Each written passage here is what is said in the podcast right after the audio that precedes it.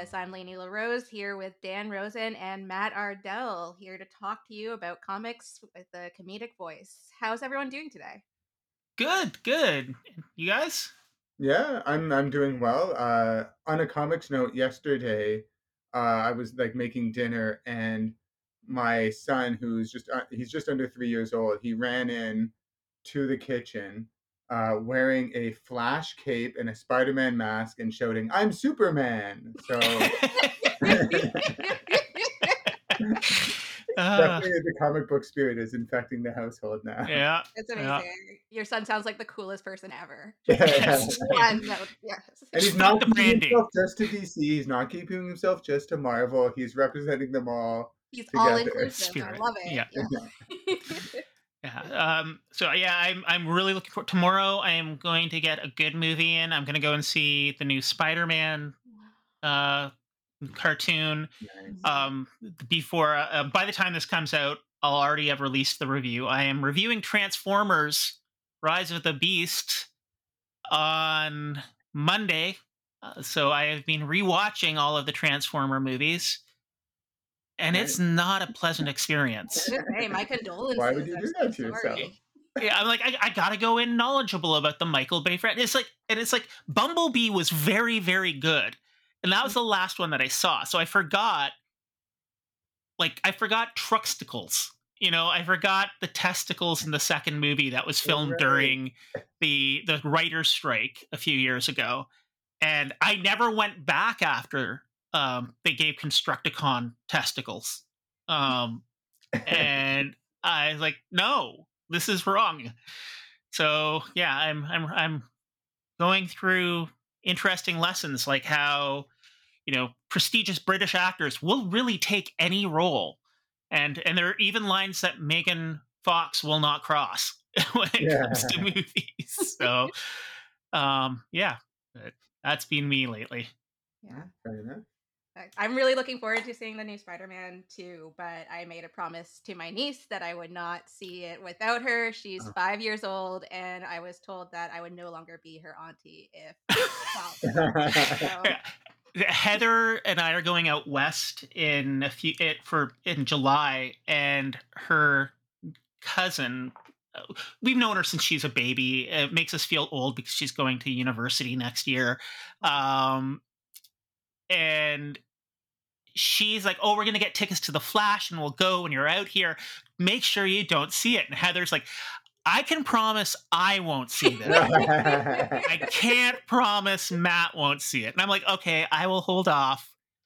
It's gonna be hard, it is. but it'll Yeah. I will hold off. Uh Right. so yeah. You've waited. You've waited so long to see Michael Keaton return as Batman. You can wait like a little It's bit. true. longer. It's true. I have since, you know, I've I've waited it- oh if only they had Michelle Pfeiffer in it too. Oh, yeah. that would have just been so good. Oh. Oh well. Oh Yeah. well. So today we're going to be talking about the Fantastic Four, uh, issues one through four, uh, which is pretty cool. Um, so I'm get the get the pleasure of talking about possibly one of the most influential comics in Marvel's history from a historical point of view.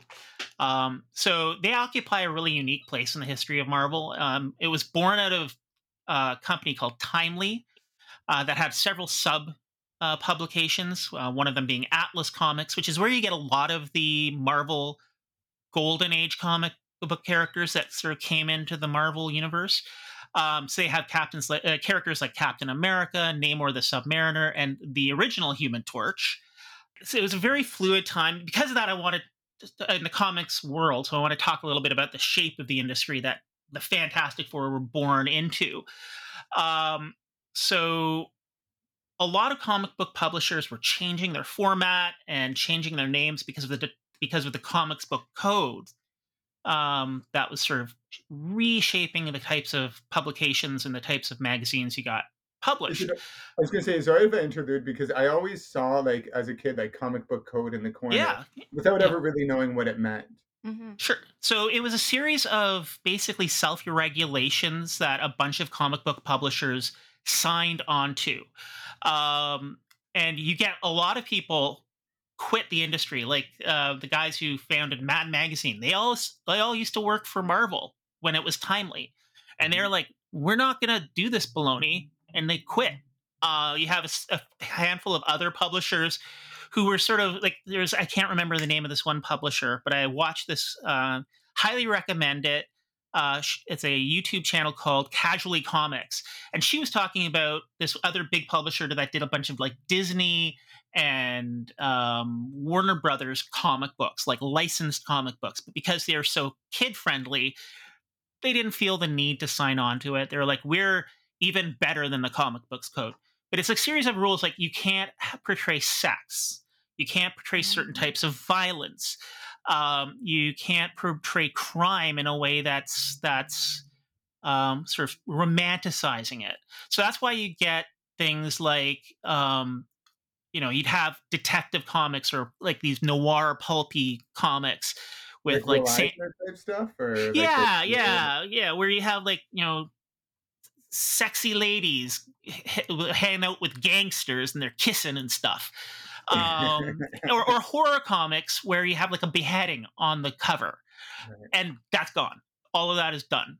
Um, so so a lot of these companies like a huge part of timely was horror comics um, because superhero comics actually were kind of passe. They had come and gone by the 19 like the late 50s, early 60s. They were kind of it was cowboys, crime, uh, and and and sexy romance comics. Um, but the comics books code coming out of like the 50s sort of changed that landscape. So everybody was sort of having to rebrand and and find a new voice. Um, Marvel is actually named after one of Atlas's comics. Uh, it's, its flagship comic, Marvel Mystery Comics, and under the leadership of Stan Lee, uh, he launched Marvel Comics and the, uh, the the Marvel Age, as he branded it, because he couldn't call it this. Like he couldn't, he had to have his own thing because Marvel, like Stan, was all about branding. Uh, and uh, yeah, so he launched the Marvel Age of Comics with a couple of legacy comics uh, Journey into Mystery, number 69, and Patsy Walker, number 96. Patsy, the first character carried over from the old roster into the Marvel Universe because she would later become an Avenger. She's Hellcat. She's in Jessica Jones.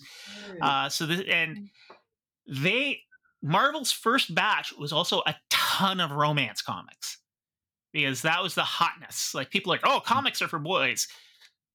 Well, no, on multiple levels.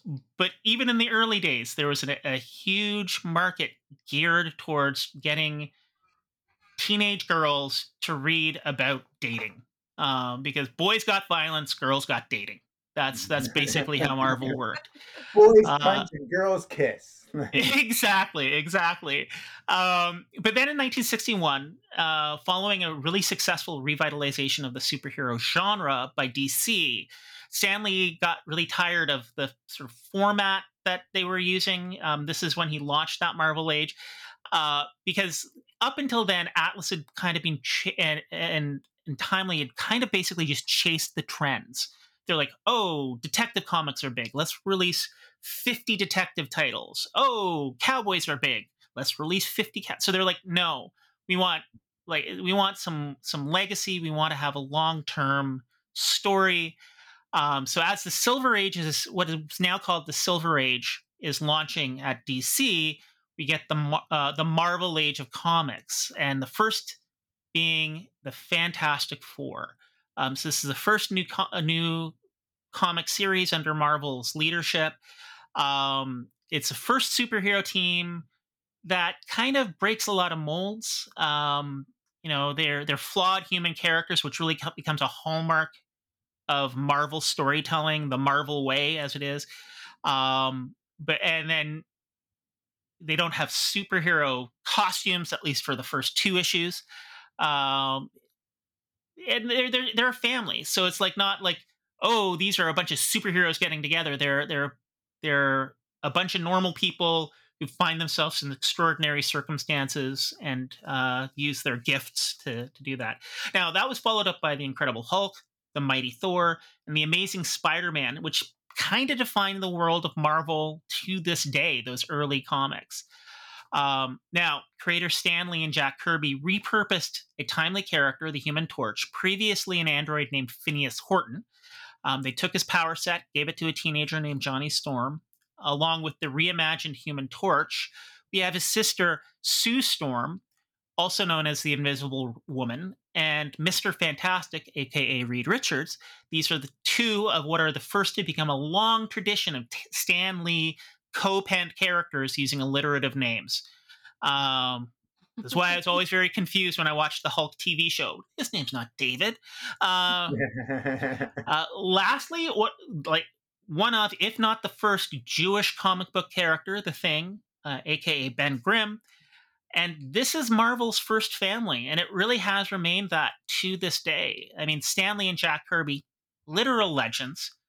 They are responsible for characters who define the genre of superhero fiction to this day.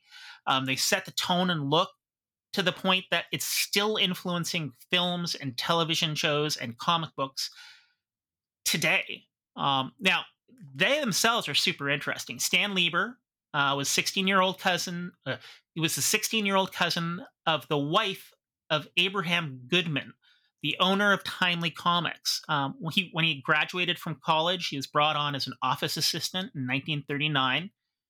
Um, after Timely's editor in chief left, Joe Simon, uh, Stan in 1941 was by now working as Stan Lee, was appointed interim editor, a position he held for many years to follow, saving his time serving in World War II working in the Signal Corps. Uh, Jacob Kurtzberg, better known by his pen name Jack Kirby, was also a veteran of World War II. He is one of the bullpen of Timely Comics editors, uh, which is what they called the writers. Uh, writing at Atlas, he created Captain America and worked on books like Yellow Claw. Now, during his time in the service, it was a much more interesting and probably traumatic experience than what Stan went through, not to besmirch Stan's time in the Signal Corps. But Jack Kirby was one of the infantrymen who went in on D-Day to to invade Europe, and when he the lieutenant or, or, lieutenant for our American friends uh, mm-hmm. found out that he had a comic book artist working on his on in his in, in his platoon. He looked at his art and it's like, okay, you're now assigned to military intelligence. Your job is to go ahead into occupied German territory, sketch the towns, and h- highlight any areas of potential enemy fortifications or bunkers. So here's this this this New York kid in the middle of Europe in a war, doesn't speak the language in a lot of these places, going into these towns armed with a pen. Um, which kind of informs a lot of his characters that he created after that in a lot of interesting ways. Mm. And now together they drew themselves uh, into a team to create a family of flawed and fallible individuals who embraced their place as Marvel's first heroes. So, yeah. And uh, I did not know about that D-Day stuff. Yeah, it's pretty wild. It's pretty wild. um, he would have been, and he's Jewish too, going into like these German towns during World War II. Yeah, uh, it it's it's it's a lot of his generation of of comic book artists and writers uh, really shaped by the Second World War, and it's yeah. it's pretty wild what they experienced because it's not like you know Elvis, you know, in Korea or or like those Hollywood like Jimmy Stewart, where they're like oh, we'll, we'll get you to make some propaganda movies and you'll come out and like sell war bonds. It's like, no, these are these are kids from Queens and the Bronx, and, and know, they're like, so what? You drew some pinups. We don't care. You're you're in this bomber plane. You're in the you're in the trenches. You know, it's we don't have that kind of clout or pull. Um, yeah. So yeah. Yeah. All right. Well, Dan, why did you choose the Fantastic Four? So yeah, so for me, I've always been like a big Fantastic Four fan, and I feel like even like when I was a little kid, I was really into it. Even though like my I had friends who were always making fun of me for uh, they'd be like, "Oh, you like the Fantastic Four? It's all about the where they were more into um oh like well like Spider-Man or Superman or Batman uh or Captain America. Like those would be the big ones.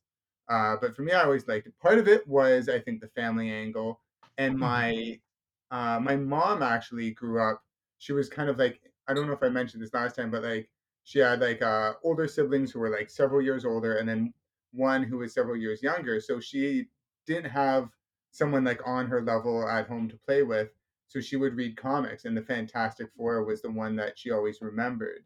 And they're like the family that sticks together, but they also fight a lot, like our family growing up. But at the end of the day, you know, we're all together and we're in it. So I really like that. And yeah, and the Thing has always been my uh, favorite character because he's just like, you know, this big, yeah, rocky guy who like he gets eggs thrown on him from the Yancy gang, but uh, which apparently is actually inspired by like Jack Kirby's like growing up because like his like his older brother was part of this gang and later died and then uh like Oh.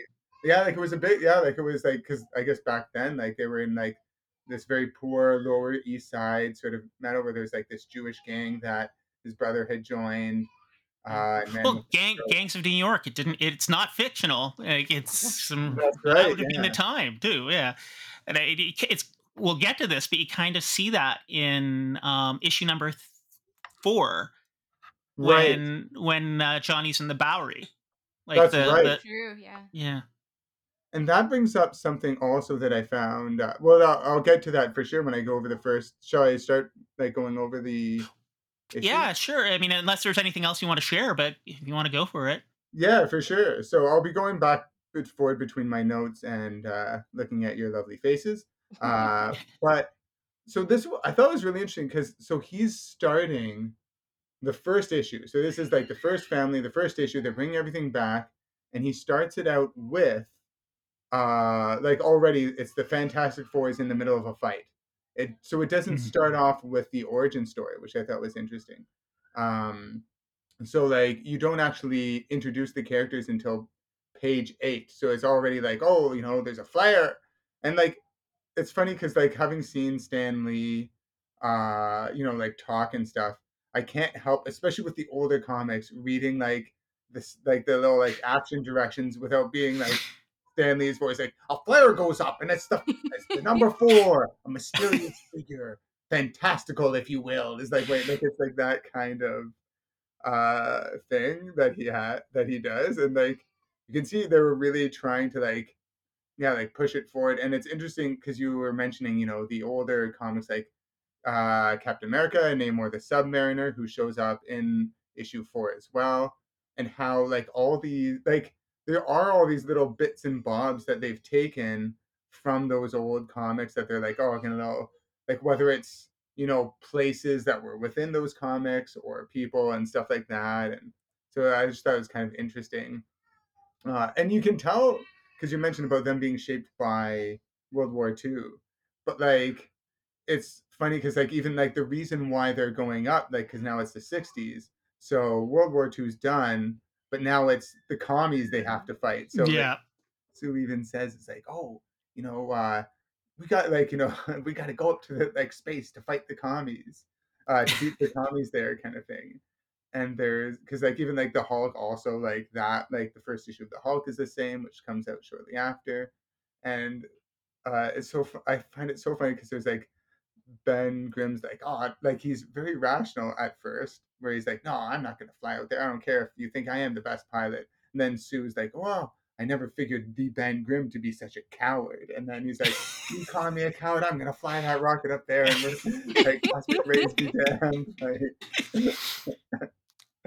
so it's, it was just kind of funny. Like it's all them trying to like build up their characters, and then like they fly up, they crash within like a couple things, and then uh, they eventually, uh, yeah, they like find, um, they eventually like very early on they go against the mole man, uh, which is funny because I find like he has, uh, for me it's like the it's a very comical uh origin story because it's basically like Mhm. he had a big ugly nose and so everyone made fun of him and then he like fell into a hole and lost his sight and became a mole.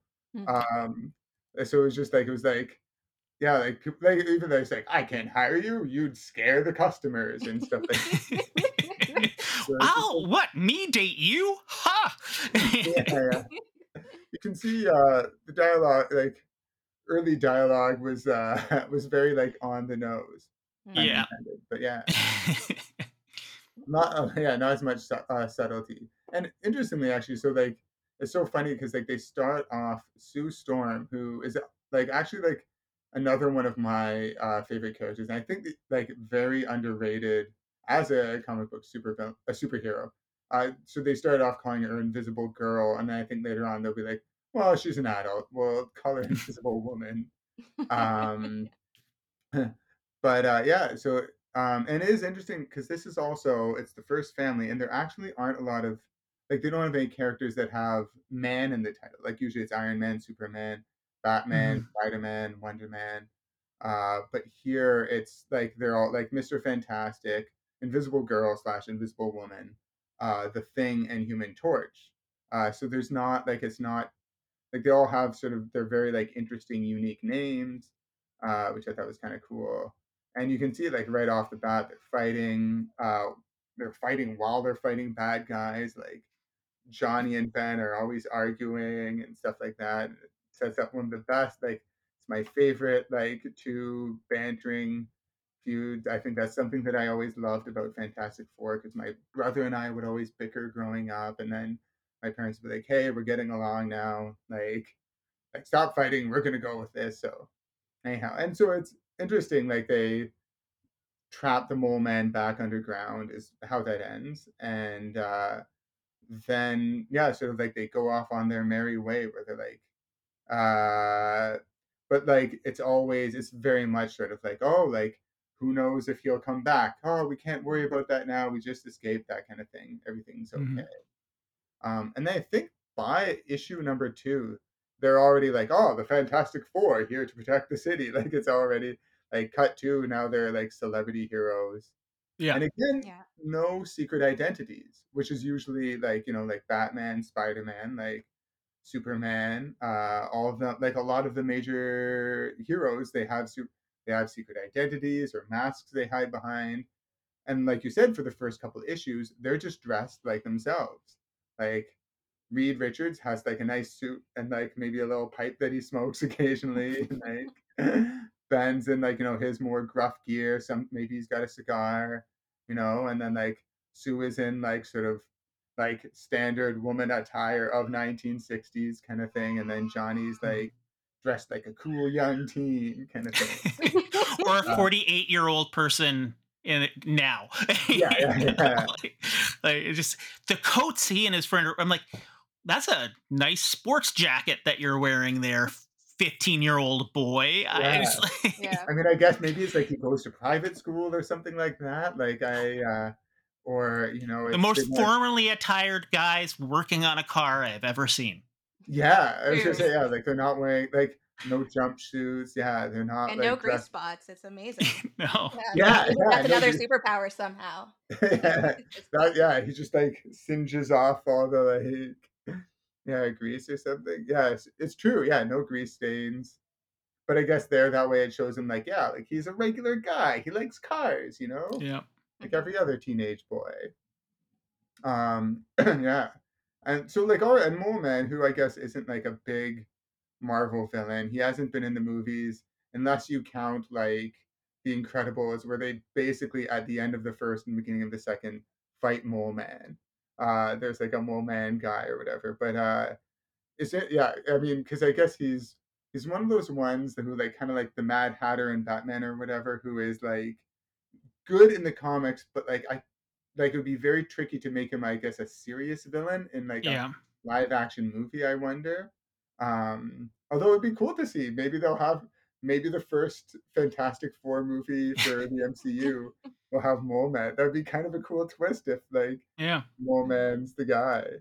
Um, yeah, so we'll see. But uh, yeah, and so then the second one, again, one thing that's interesting about these older ones is that like in is that they move very quickly. Like they don't have like if you look at I think more now with the comics uh nowadays, they'll usually have like you know there's almost like a it's like a pre-credit scene or like there'll be you know like a few there'll be something where they're hanging out, they're doing something, and then like oh no, here comes the bad guy. Uh, but like these issues, they start off right like like right from the word go, like already the Skrulls are here and they're framing the Fantastic Four.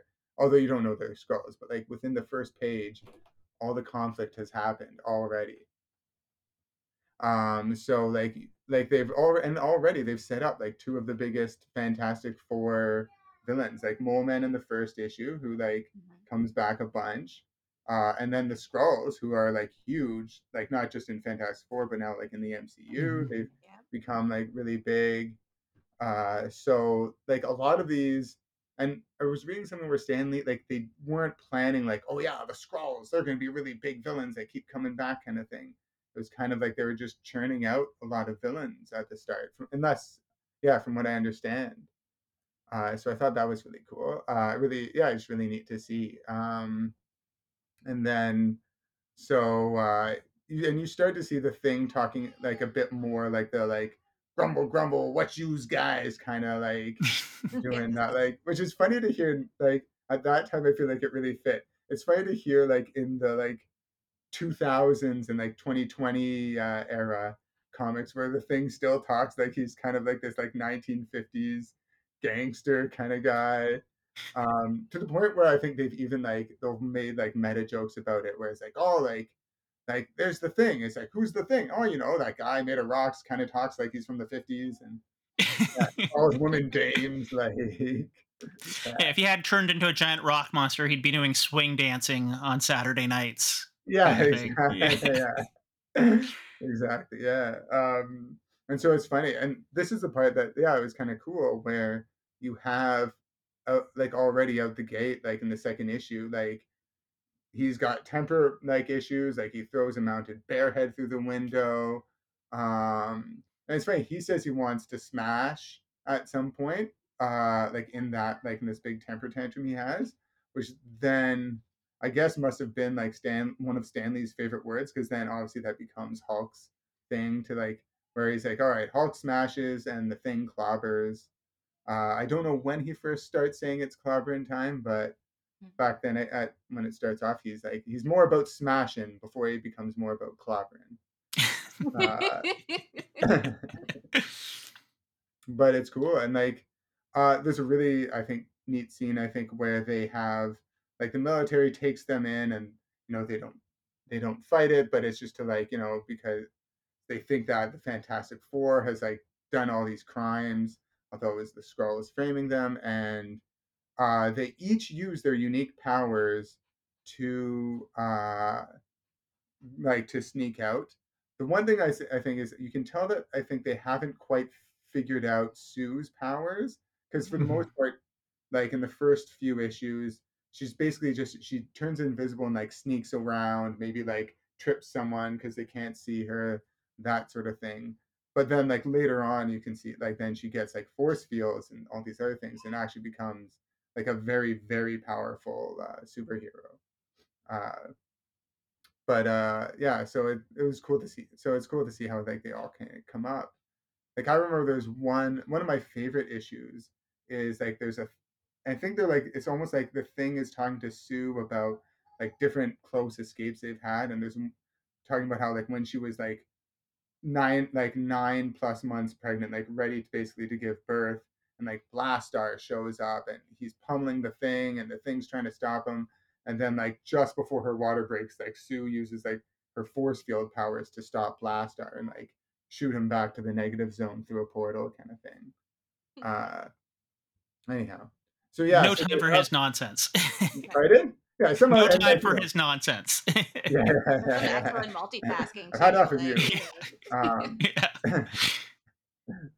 uh and so yeah so one thing that's kind of funny so like page 18 was the first time where i'm like oh that's meta because you have like the skrulls are oh no like reed shows yeah he's showing like i think he's showing the head skrull images of monsters on earth to be like you have to watch out like earth is dangerous like basically he stops them from trying to conquer Earth by like lying about like Earth is full of monsters, and he shows them like he shows them like old timely comics. I think it was because he shows them like Strange Tales and Journey into Mystery, like Mhm. all these old like earlier uh things, and so then they're like, oh no, like we gotta go, and then the four Skrulls that, which is like this is such a great like sort of uh way to do it like the four Skrulls uh who are who were like you know i guess failed at their mis- mission. They get hypnotized and turned into cows and so they forget they're anything else but cows. So you see them at the end going like moo moo moo as, they walk out. So i mean i give them points for not having a predictable ending. So that's uh you know i thought that was cool um, the only one of the first four that didn't start off, I think, like a key villain was it has this magician called the Miracle Man, who I Mhm. don't remember reading anything else, like him being in anything else afterwards. I haven't, and I think like I was like looking it up, I couldn't see him that he had He- really. he comes back a couple of times, but it's like really. It's, I don't even know if it's in Fantastic Four, and it's like mess with his power set a little bit, but it's like like Mhm. three or four times over like 40, 50, 60 years. So it's Wow. not, yeah. Like, Yeah, he's not. Yeah, so he doesn't become a big villain. But Yeah. maybe he'll be the first villain in the new Fantastic Four movie. Maybe. Who knows? me- Out of the four, he was my favorite throughout all, just because like some of his lines were just absolutely ridiculous. yeah, yeah. He's got great dialogue. Yeah. yeah.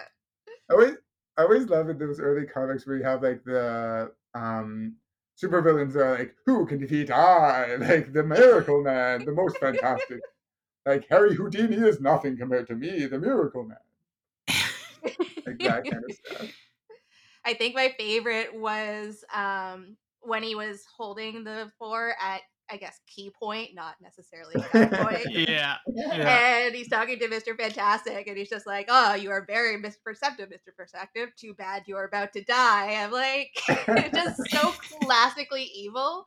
But yeah, I'd love to see if they just did that with like some supervillain. You could even do it like in one of the Marvel movies or like uh DC movies where like at the beginning of it, like even like it's like a beginning credit scene. They're like stopping like the like you know the minor villain before they face the major, and they'd be like, "Too bad you're about to die, Batman," or something like that.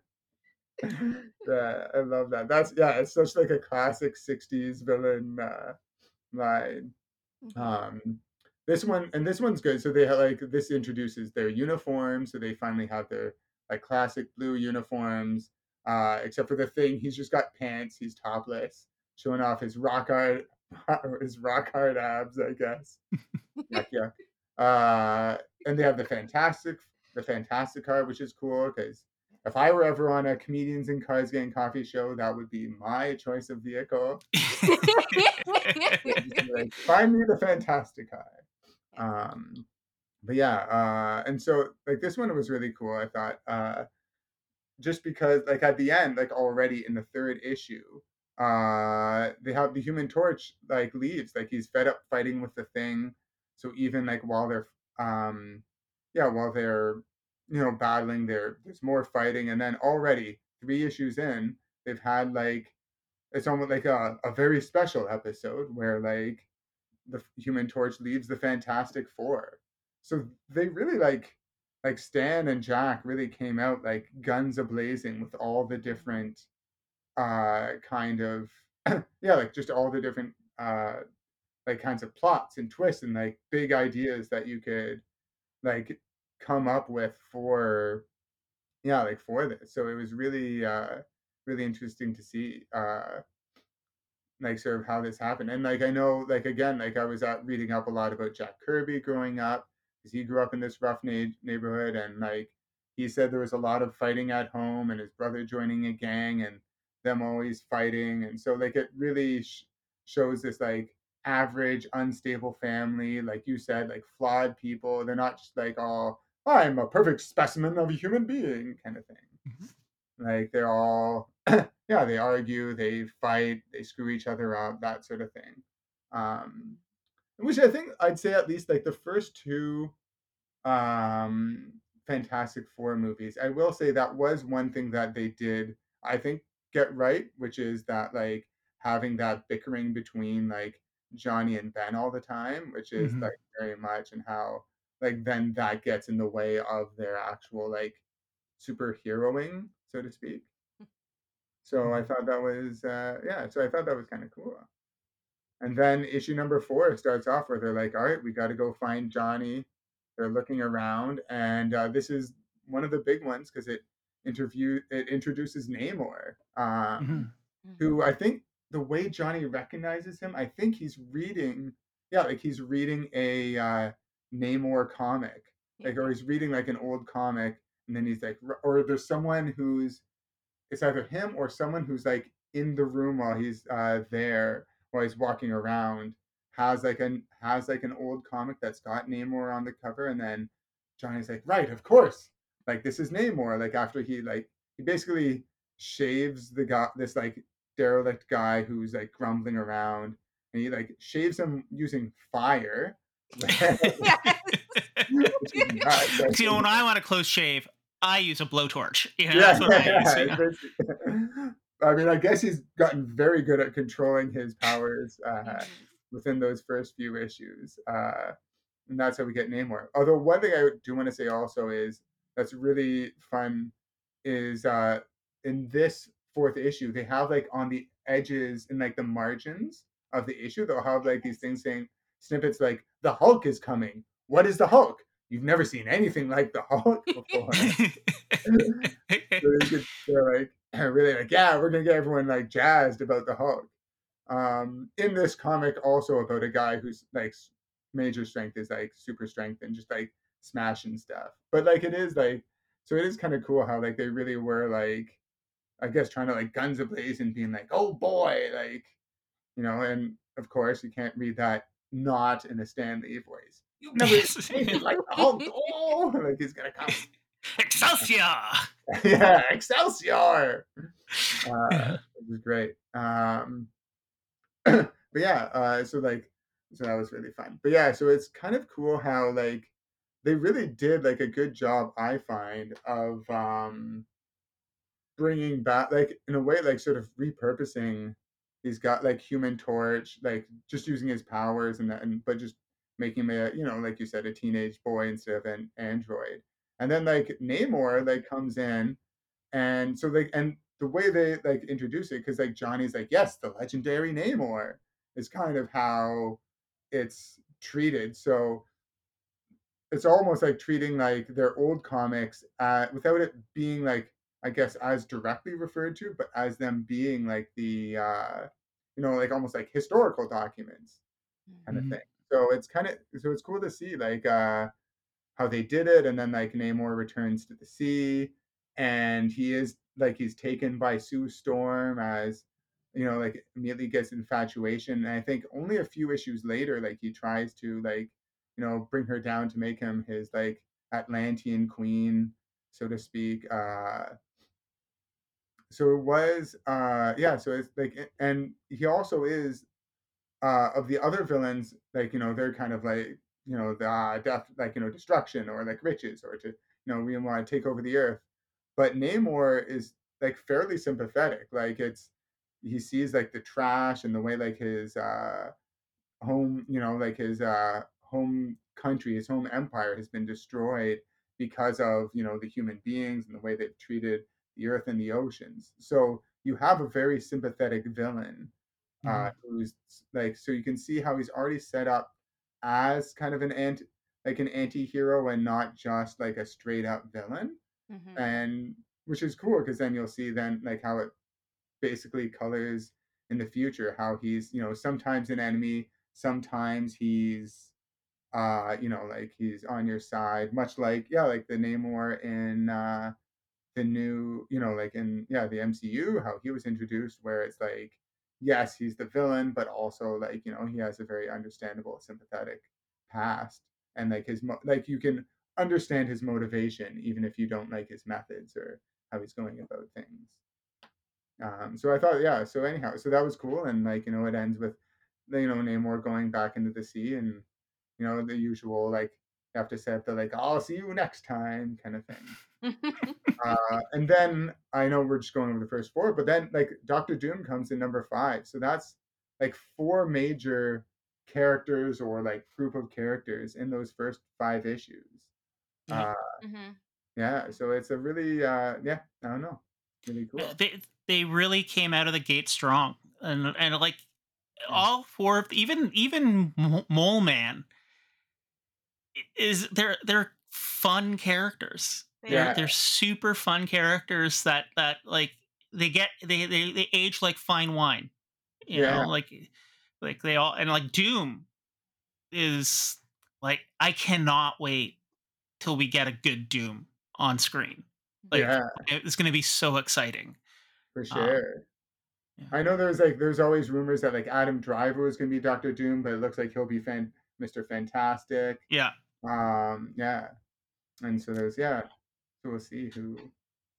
So, so Layney, what did you think of these comics? I enjoyed it. Um, I'll be honest, this was my first Fantastic Four run to read, and I think it was a really, really cool place to start to kind of get the backstories from the original. And I mean, I totally resonate with Mole Man. Like, he didn't seem like a villain to me. Uh, the idea that people are like, you know, you're too ugly to live in society and then just go hide away in a hole. Like, I could totally get that, I understand the feelings. Yeah. And yeah. It's, it's funny. Like, I was reading that. And it's like, is Mole Man an incel? yeah, Maybe a little bit. Yeah. a little bit, yeah. Yeah. Yeah. Uh, um yeah and like i love the like the family dynamics that you were mentioning like the way that the thing and um human torch fought against each other. I'm like that's my brother. That's me and him like back and forth all of the time.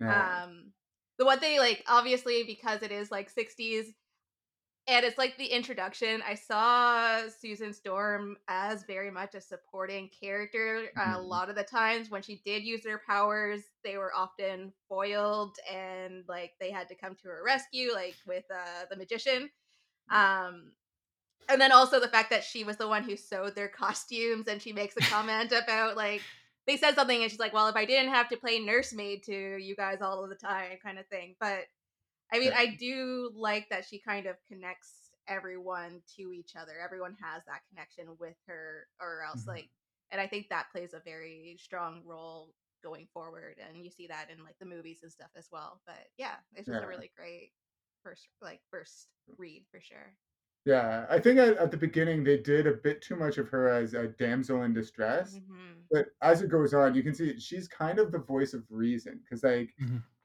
Like Reed's the smart one who's always like figure he's the planner, he's the leader, so he's got the plan in place.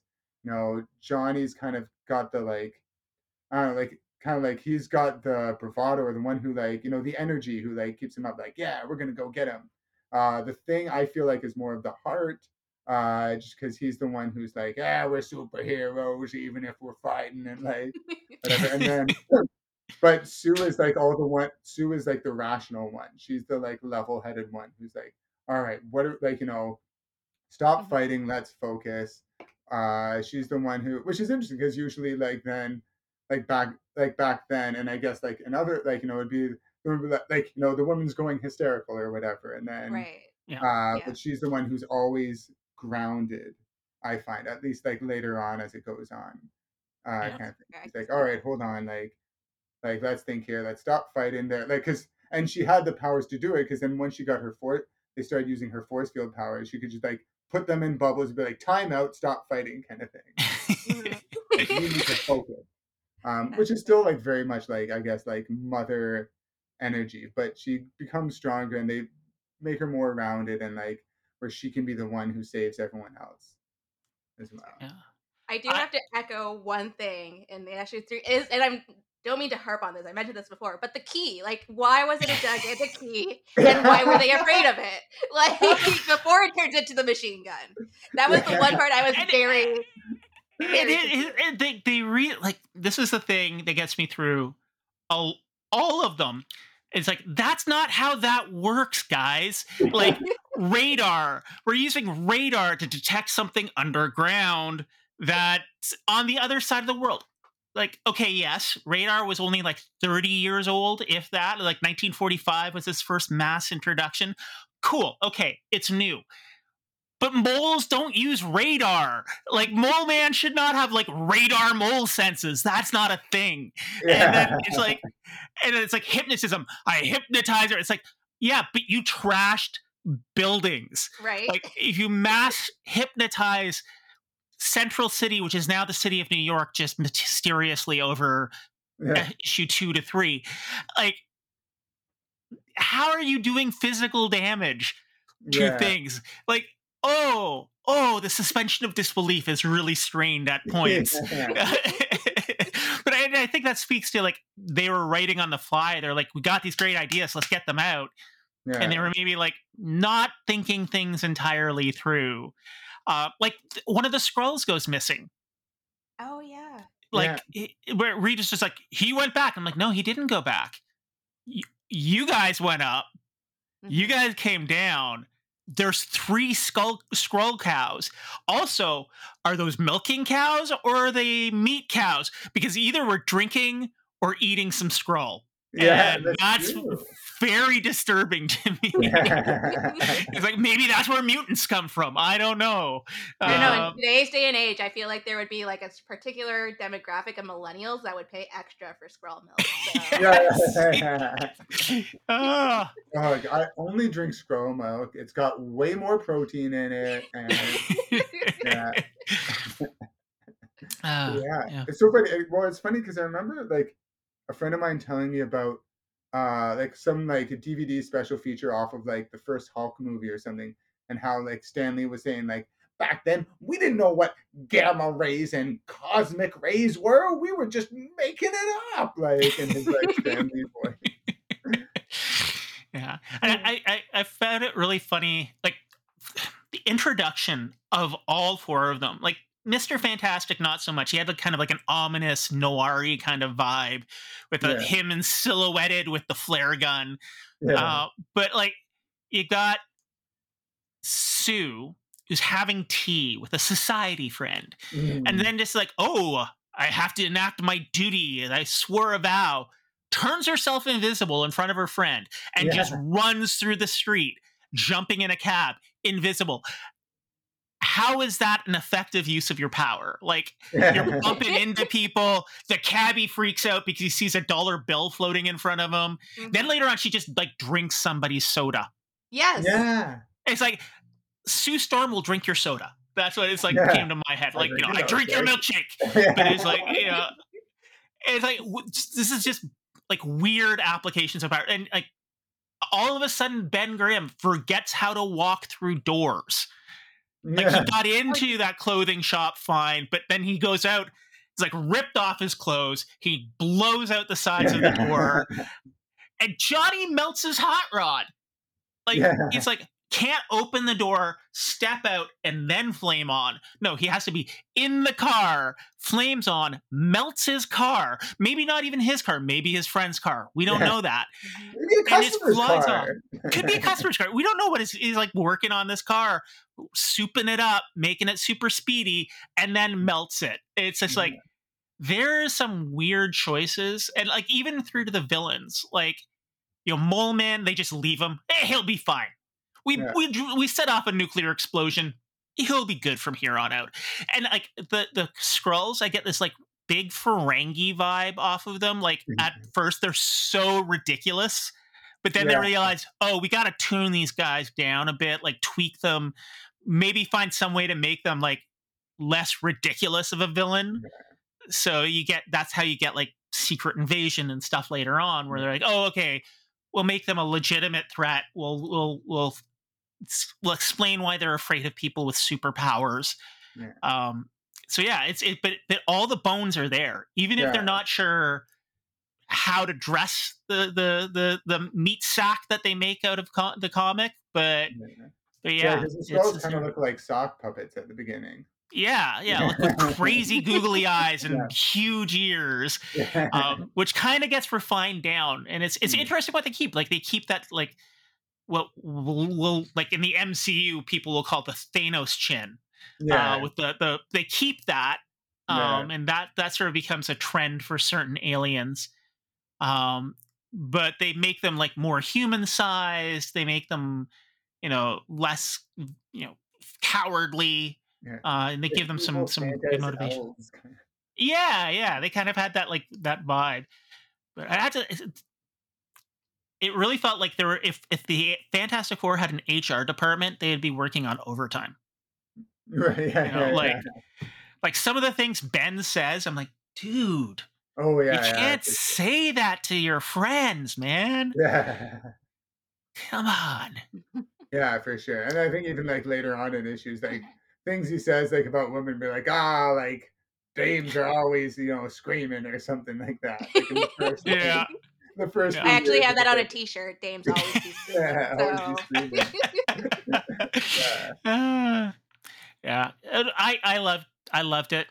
I lo- I love like it's it's that weird and it's like got a weird it's this weird um sort of combination of golden age energy co- of comics and silver age uh where it's like very action oriented um some pretty goofy concepts but they're trying to ground it a little bit Yeah. so you get that sort of like more realistic vibe and uh, yeah it's it's it was cool i thought that was awesome Yeah, I really like it. and uh Yeah. Yeah. And I just want to see the new Fantastic Four movie already. but it's just being pushed and you know it's probably Yeah. gonna be the, the writer strike is probably gonna be pushed back i mean at least Oh, thank goodness disney is like like see look at the comic book movies that came out during the the or like like i was talking about before the transformers movie came out during the writer's strike and we got trucksticles Yeah. Um, so DC or, or Marvel is just like, hey, we're gonna throw things on pause for a while. Um, we're not Yeah. gonna work on like Andor. We're Mhm. pushing that back a little while. Spider Man, we're pushing pause on developing Spider Man Four until this is done. Um, I heard today that they're not even taking development meetings, but Yeah, I'm it- that, so Well, I mean, yeah. the, the no. risk for anybody involved in it to be, you know, called a scab and and and and, and understandably so. It's like, you know, it's it's a it's good that they're like, we're just gonna wait. This can't go on forever. Although the last one went on for a long time. Eight So months, I think. Yeah. yeah, yeah. So we'll see, we'll see. Yeah, But yeah. I'm I'm glad because they won't ruin the Marvel Marvel yeah. especially with some of the choices they made recently where it's just like ah like ant-man i didn't i liked it not not not giving it a rough time but like that ending i don't know Uh, Yeah. i got i got some head canon going on that if we ever do an ant-man episode we can talk about then but Yeah. yeah. But I'm looking forward to the Fantastic Four casting. Uh, Mm-hmm. it, like, I mean, it's all rumored, but apparently Margot Robbie for Invisible Woman. Mhm. Um, I forget who it was. There's an Irish actor they're thinking for Johnny Storm. Yeah. but he's like well known in like the UK. Uh, but the guy from hamilton is yeah, from Daveed Diggs, which I thought was an interesting Oh, choice. Yeah. yeah Um, because he's done, done a lot of voice work that's why Well, i think mostly voice work, and he's good at doing like. I was gonna say, I guess he's he's really good at doing old timey dialogue because he did Hamilton. Uh, so for like 1950s The Thing, if they go in that direction. But uh, he'd be cool. I do. I really like him, and I hadn't thought of him. I because I know they were saying they were going for like a Jewish actor, and they were thinking like Seth Rogen or Jason Se- uh, Segel, or maybe the more obvious choices. But uh, I think Yeah. the Diggs could be really cool. Yeah. think it'd be a I lot of think. I I'm glad they didn't choose uh like like um oh Seth Rogen. Christ. Seth Rogen. Yeah, Seth I, I, Rogen. a lot of people are Yeah. saying that because like Like I love him. He's he's got a heart of gold. But But there's know. one character Seth Rogen plays, and that's Seth Rogen. Like, yeah. it's yeah, clobbering you don't need a story time. off for the thing. yeah. Fair enough. Yeah. Now, now, if they made the thing a stoner, like Right. that would play into this like weird hipster aesthetic that he's got going on. But yeah, Yeah. Yeah. Fair enough.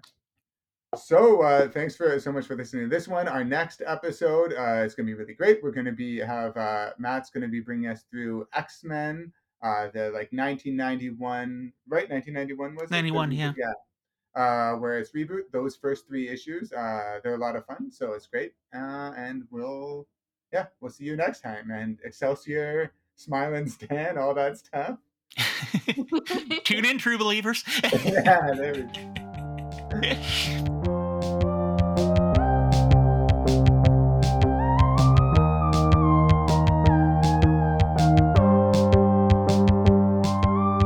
You've been listening to Detecting the Marvelous, a Far From Here Productions and ShowbizMonkeys.com co production.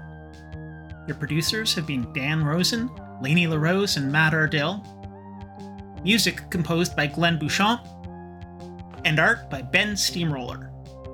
Thanks for listening, and remember, true believers, Excelsior!